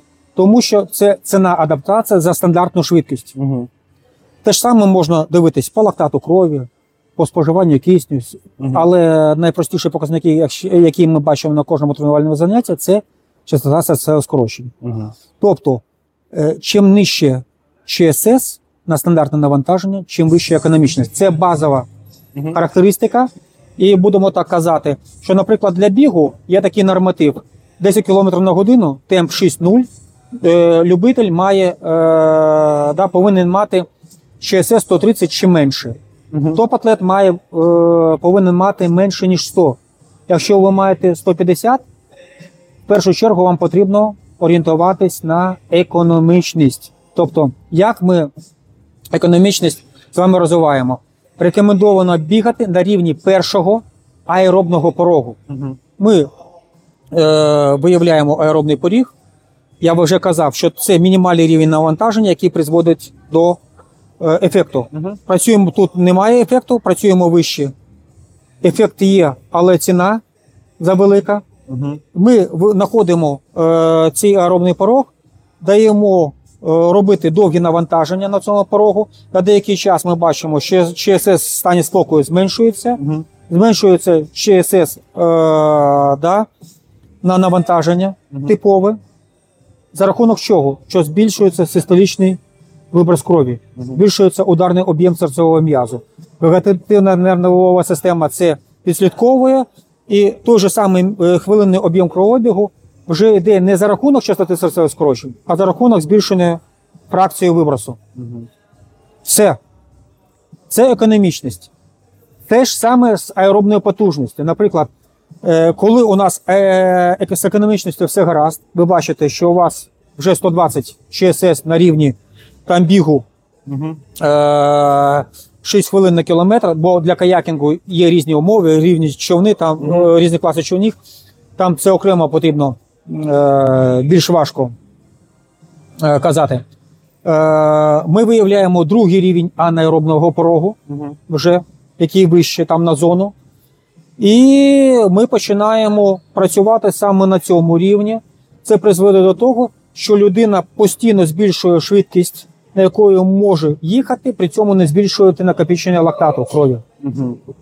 Це важливо. Тобто анаеробний поріг – це, будемо так казати, крейсерська швидкість, при якої ми з вами можемо бігти, їхати в байдарці, бігти на лижах, їхати на велосипеді. Коли у нас є баланс між швидкістю накопичення лактату і його виводом з організму за рахунок збільшення легеневої вентиляції, видиху фракції, збільшення СО2 і таке інше. Ось і все. І ми знаходимо, впливаємо конкретно на те, що нам не вистачає, поліпшує функціональний стан. Ще раз кажу, якщо ми беремо каякінг як такий, на 99% з точки зору функціональної підготовки, нам потрібно звернути увагу на економічність, на аеробну потужність і далі, я вже не хочу на цьому зараз зупинятися, стійкість реакції аеробного енергозабезпечення. Ну, якщо брати аматорський каякінг, то здебільшого всі змагання, які проводяться, це доволі довгі запливи. Саме так. Відповідно, там економічність буде на першому плані. Економічність і аеробна потужність. Це, я так розумію, чим менша дистанція, тим економічність буде трошки менша, аеробна потужність більше вимагати, якогось... Саме там, так. Тому я навіть вам не кажу про анаеробну потужність, тому що анаеробна потужність важлива для 200 метрів, 500 метрів, на одну чверть, на 1000 метрів, але для каякінгу такого навіщо? Ну, от і просто, наприклад, взяти там популярні змагання, які там раніше проводились, скажімо, гард-рейс, заплив на 45 кілометрів, тут суто, там, мабуть, більша частина буде там суто по економічності. Якщо брати економічність, але все одно і аеробна потужність. Економічність також потрібно, це, будемо так казати, нам потрібно, мати в першу чергу високий рівень аеробного порогу, але я перепрошую, чому нам потрібно мати також аеробну потужність, як би ми не розвивали аеробний поріг, все одно анаеробний поріг буде вищий.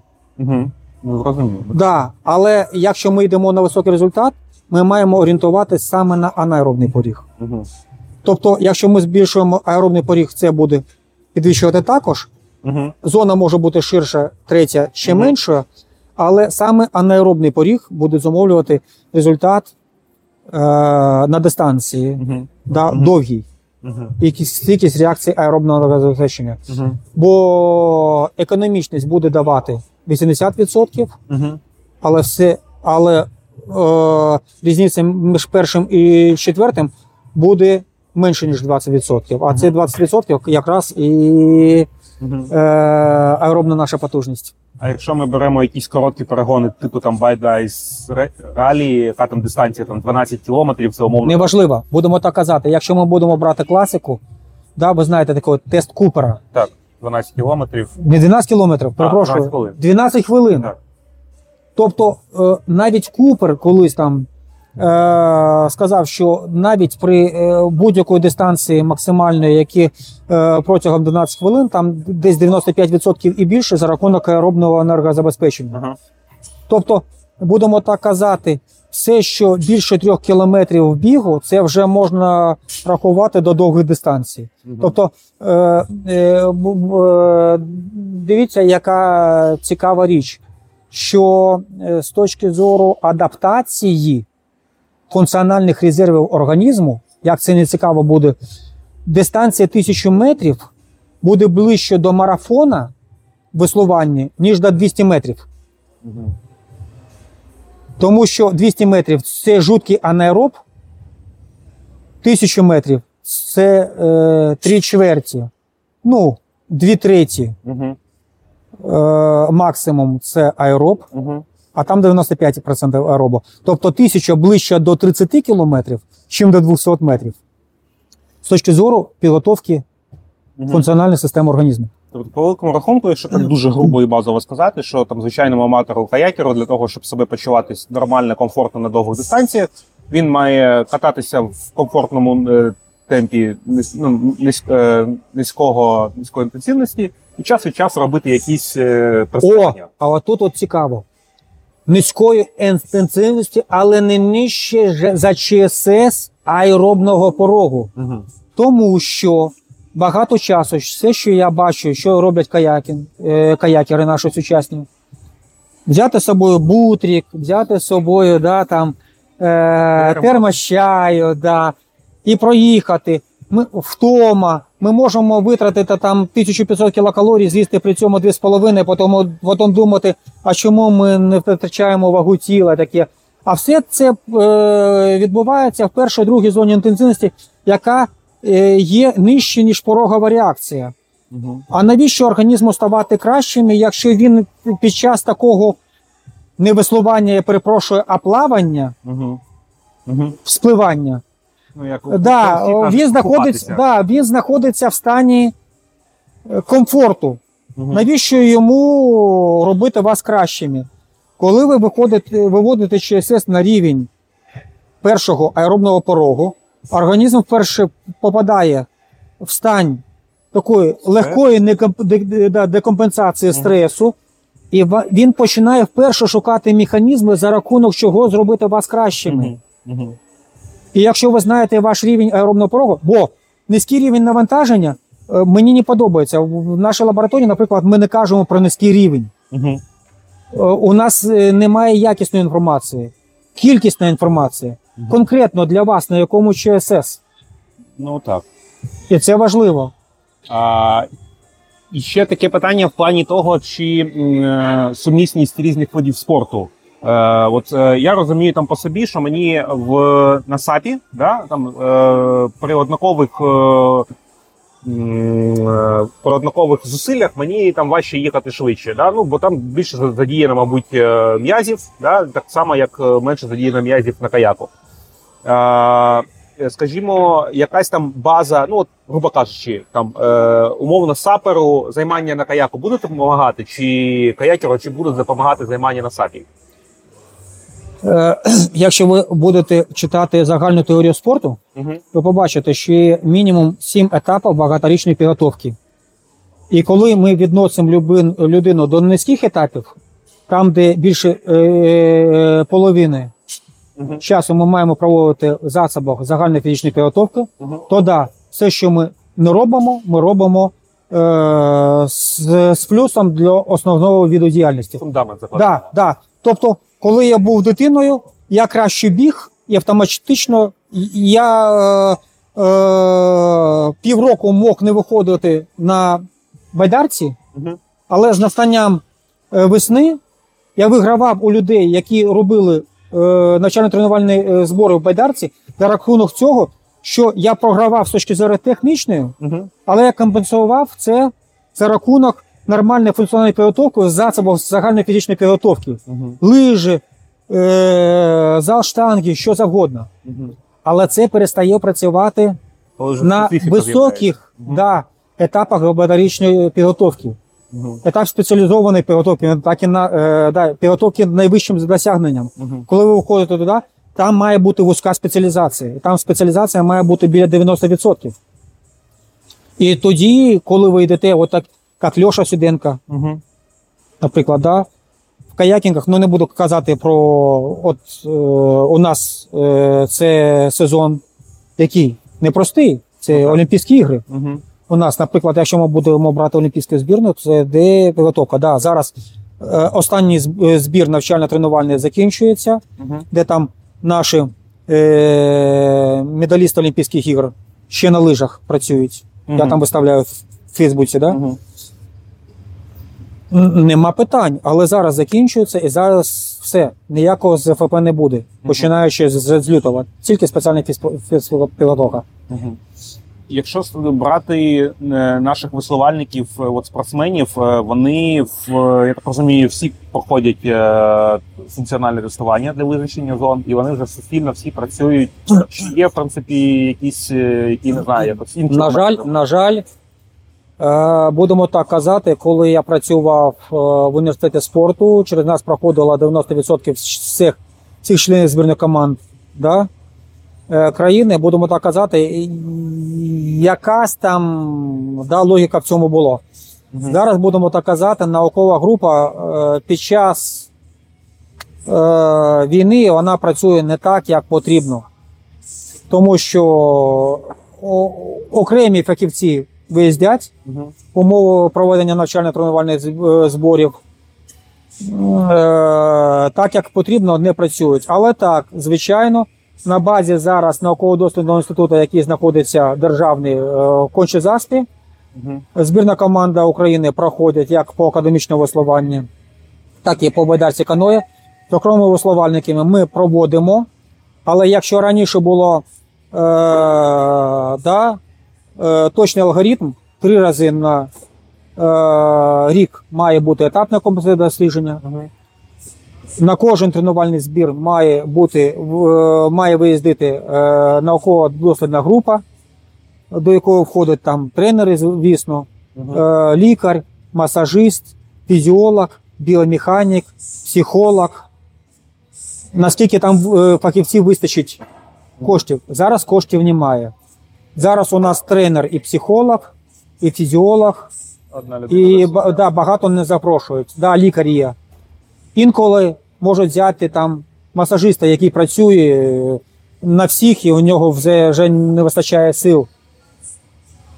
А от в плані підготовки є якась загальний норматив для всіх членів? Ну, я розумію, що, мабуть, він працює до певної міри, да? Якщо там вже воно не працює, вже починається якийсь індивідуальний підхід до кожного спортсмена. Так, є, будемо так казати, є основи і є деталі. Будемо так казати, є основи. Наприклад, для США, для маленьких це контрольно-перехідні нормативи. Для збірних команд країни це, будемо так казати, є умовні позначки. Наприклад, повертайтесь до того ж самого VO2max, да? Перепрошую. Дуже багато ми про нього кажемо. Є така шутка. Якщо ви маєте 70% VO2max на кіловагі тіла, не відсотки, а мілілітра на кіловагі тіла, да. Зовсім не означає, що ви станете олімпійським чемпіоном бігу на довгій дистанції. Але ви не маєте 70 мл хвилину на кіловагі тіла. Це значить, що ви їм не станете. Це є мінімальний поріг входження, який просто лімітує. Будемо так казати, є модельні характеристики для кожного виду спорту. Ви виходите, ці модельні характеристики, це є база. А індивідуалізація, те, що нас з вами буде відрізняти, вона буде різна. Наприклад, раніше були 2 дуже класні школи веслування на байдарках каное. Це Німеччина і Угорщина. І у них були різні методики підготовки. І ті виборювали там 1-е, 2-е, 3-е місця. Якби ми методики підготовки поміняли, і ті інші, це не є специфіка. Але різні методики. Кожен начупав, що своє. Так. Мені угорська методика більш подобалася. Не буду зараз на цьому зупинятися. Але і це інше має право на існування.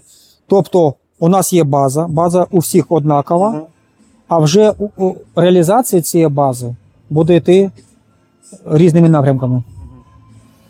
А якщо ще повертатися до аматорського спорту, чи Є якісь, не знаю, лайфхаки, як умовно за короткий термін можна набрати якусь там високу форму для того, щоб конкурувати, вигравати з якимись людьми, яким цим займається постійно? Чи тут чудесно буває і там фізіології не попереджує? На жаль, ні, а є виключення. Наприклад, якщо ви прийшли до каякінгу з класною базою з інших видів спорту. Наприклад, якщо ви функціонально розвинута людина, нема питань. У вас нормальна загальна координація, ви взяли весло, для вас є трошки неспецифічне, да? Прояв ваших фізичних якостей, але за відносно короткий термін ви можете поліпшити ваші здібності відносно каякінгу. Якщо ви прийшли до каякінгу і нічим до цього не займалися, на жаль, прогноз для вас не дуже благоприємний. Потрібно сформувати базу, це потрібно декілька років загально, привести себе і потім вже займатися вузькою спеціалізацією, покращувати ваш результат безпосередньо. Ще от питання в плані того ж функціонального тестування для, скажімо, командного виду. Ну, от, наприклад, байдарка, там, двійка, четвірка, вісімка, чи, наприклад, драгонбот.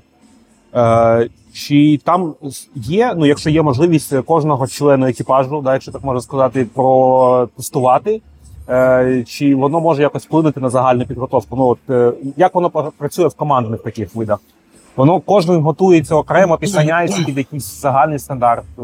Дуже кваліфіковане запитання ви ставите, бо інколи наші тренери не розуміють, що вони роблять. Відповім таким чином. Були у нас такі випадки, ну, що ви розуміли. Людина займає на першості України перше-друге місце. Їх садять у байдарку двійку. І вони програють людям, які в одиночках було 5-й і 8-й, 8-й. Ну, а чому питання? А тому, що вони не підходять один до одного. Будемо так казати, ще Ємчук Ігор Федорович, двократний призер Олімпійських ігор з веслування академічного, казав наступне, що от саме взимку нам потрібно призвести функціональну підготовку членів екіпажа до одного рівню. Наприклад, один може йти на концепті 6 хвилин на 2000 метрів з темпом 28, а інший йде з темпом 36. Якщо вони потрапляють до двійки, один до одного повинен постраюватись, і це призводить до того, що двійка втрачає. Тобто, одного ми будемо збільшувати потужність навантаження при меншому темпі, а в іншого на меншому потужності збільшувати темп. Тобто, це дуже важливо. Нам потрібно працювати окремо з кожною командою. Наприклад, коли вперше наша байдарка-четвірка стала призером Олімпійських ігор з сучасної історії України незалежної, Дубінін Сергій Олександрович, він розумів це питання. Там використовувались дуже класні методики на короткі води, підводки. Але коли відновлення йшло у всіх по-різному, і четвірка не була спроможна виконати наступне тренування, тому що одна чи дві дівчини, які знаходяться у складі цієї четвірки, вони ще не були готові, не відпочили. В такі моменти розсаджували по окремих екіпажах, окремо працювала там дві двійки, чи двійка, дві одиночки, але потім знову. Тобто, з одного боку повинен бути диференційований підход до кожного, з урахуванням швидкості відновлювальних процесів. З іншого боку, багато чого ми маємо робити разом, щоб стати одним цілим. Розуміло. В цілому питання закінчилося. Дуже дякую за вичерпні цікаві відповіді. Якщо є щось додати, чи якось заохотити, зазвати людей на воду, на веслування чи на щось будь-що інше, будь ласка, можна сказати. Ну тут зазивати не потрібно, у нас всі умови. Я думаю, що нам потрібно думати в першу чергу про перемогу. Але да, не забуваємо про те, що веслування, і це ми доводимо неодноразово, є засіб рекреації і реабілітації наших військових, які зараз приїздять на короткий термін, і швидкість відновлення від їх під час каякінгу, під час веслування набагато швидше проходить, ніж якщо ми просто будемо відпочивати в тих умовах, як, думаю, там більшість людей. Тобто так, думаємо про перемогу, думаємо про ті можливості, які є зараз в Україні. Я перепрошую, що я стара людина, да? Це шутка, але я пам'ятаю такі моменти, коли десь вперше Маргарет Тетчер приїхала з Горбачовим до Києва. Це тоді ще була Савдепія, СРСР. І вони на теплоході їхали під парковим мостом русло Дніпра. І Горбачов після цього вийшов до преси. А він, до речі, перший раз. Тетчер була перший раз у Києві, і Горбачов був перший раз у Києві. І він сказав, в якому ви місті, да, живете, навіщо вам курорти? Коли я вперше приїхав до Іспанії, Барселона, С'єра-Невада, я не розумів, як це. Я йду по берегу, кожен там кілометр, пункт прокату, каякінг.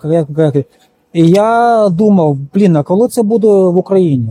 От якщо ми будемо брати окремо взяти Київ, я скажу, що в Києві зараз пунктів прокатів не менше, ніж в Іспанії. Але загально по Україні тенденція не дуже. Хоча річок вистачає. Да, але якщо на сьогодні, ви знаєте, я як мультиспортсмен, я люблю займатися і бігом, і лижами, ви бачите. І азастую зараз свою дитину велоспорт, що завгодно. Але для мене вже більше ніж 40 років пройшло, каякінг, веслування залишається спортом номер один. Класно. Тому потрібно один раз прийти влітку, побачити, що це є. І я думаю, що каякінг залишиться з вами назавжди. Супер. Дуже дякую вам. Да, навзаєм.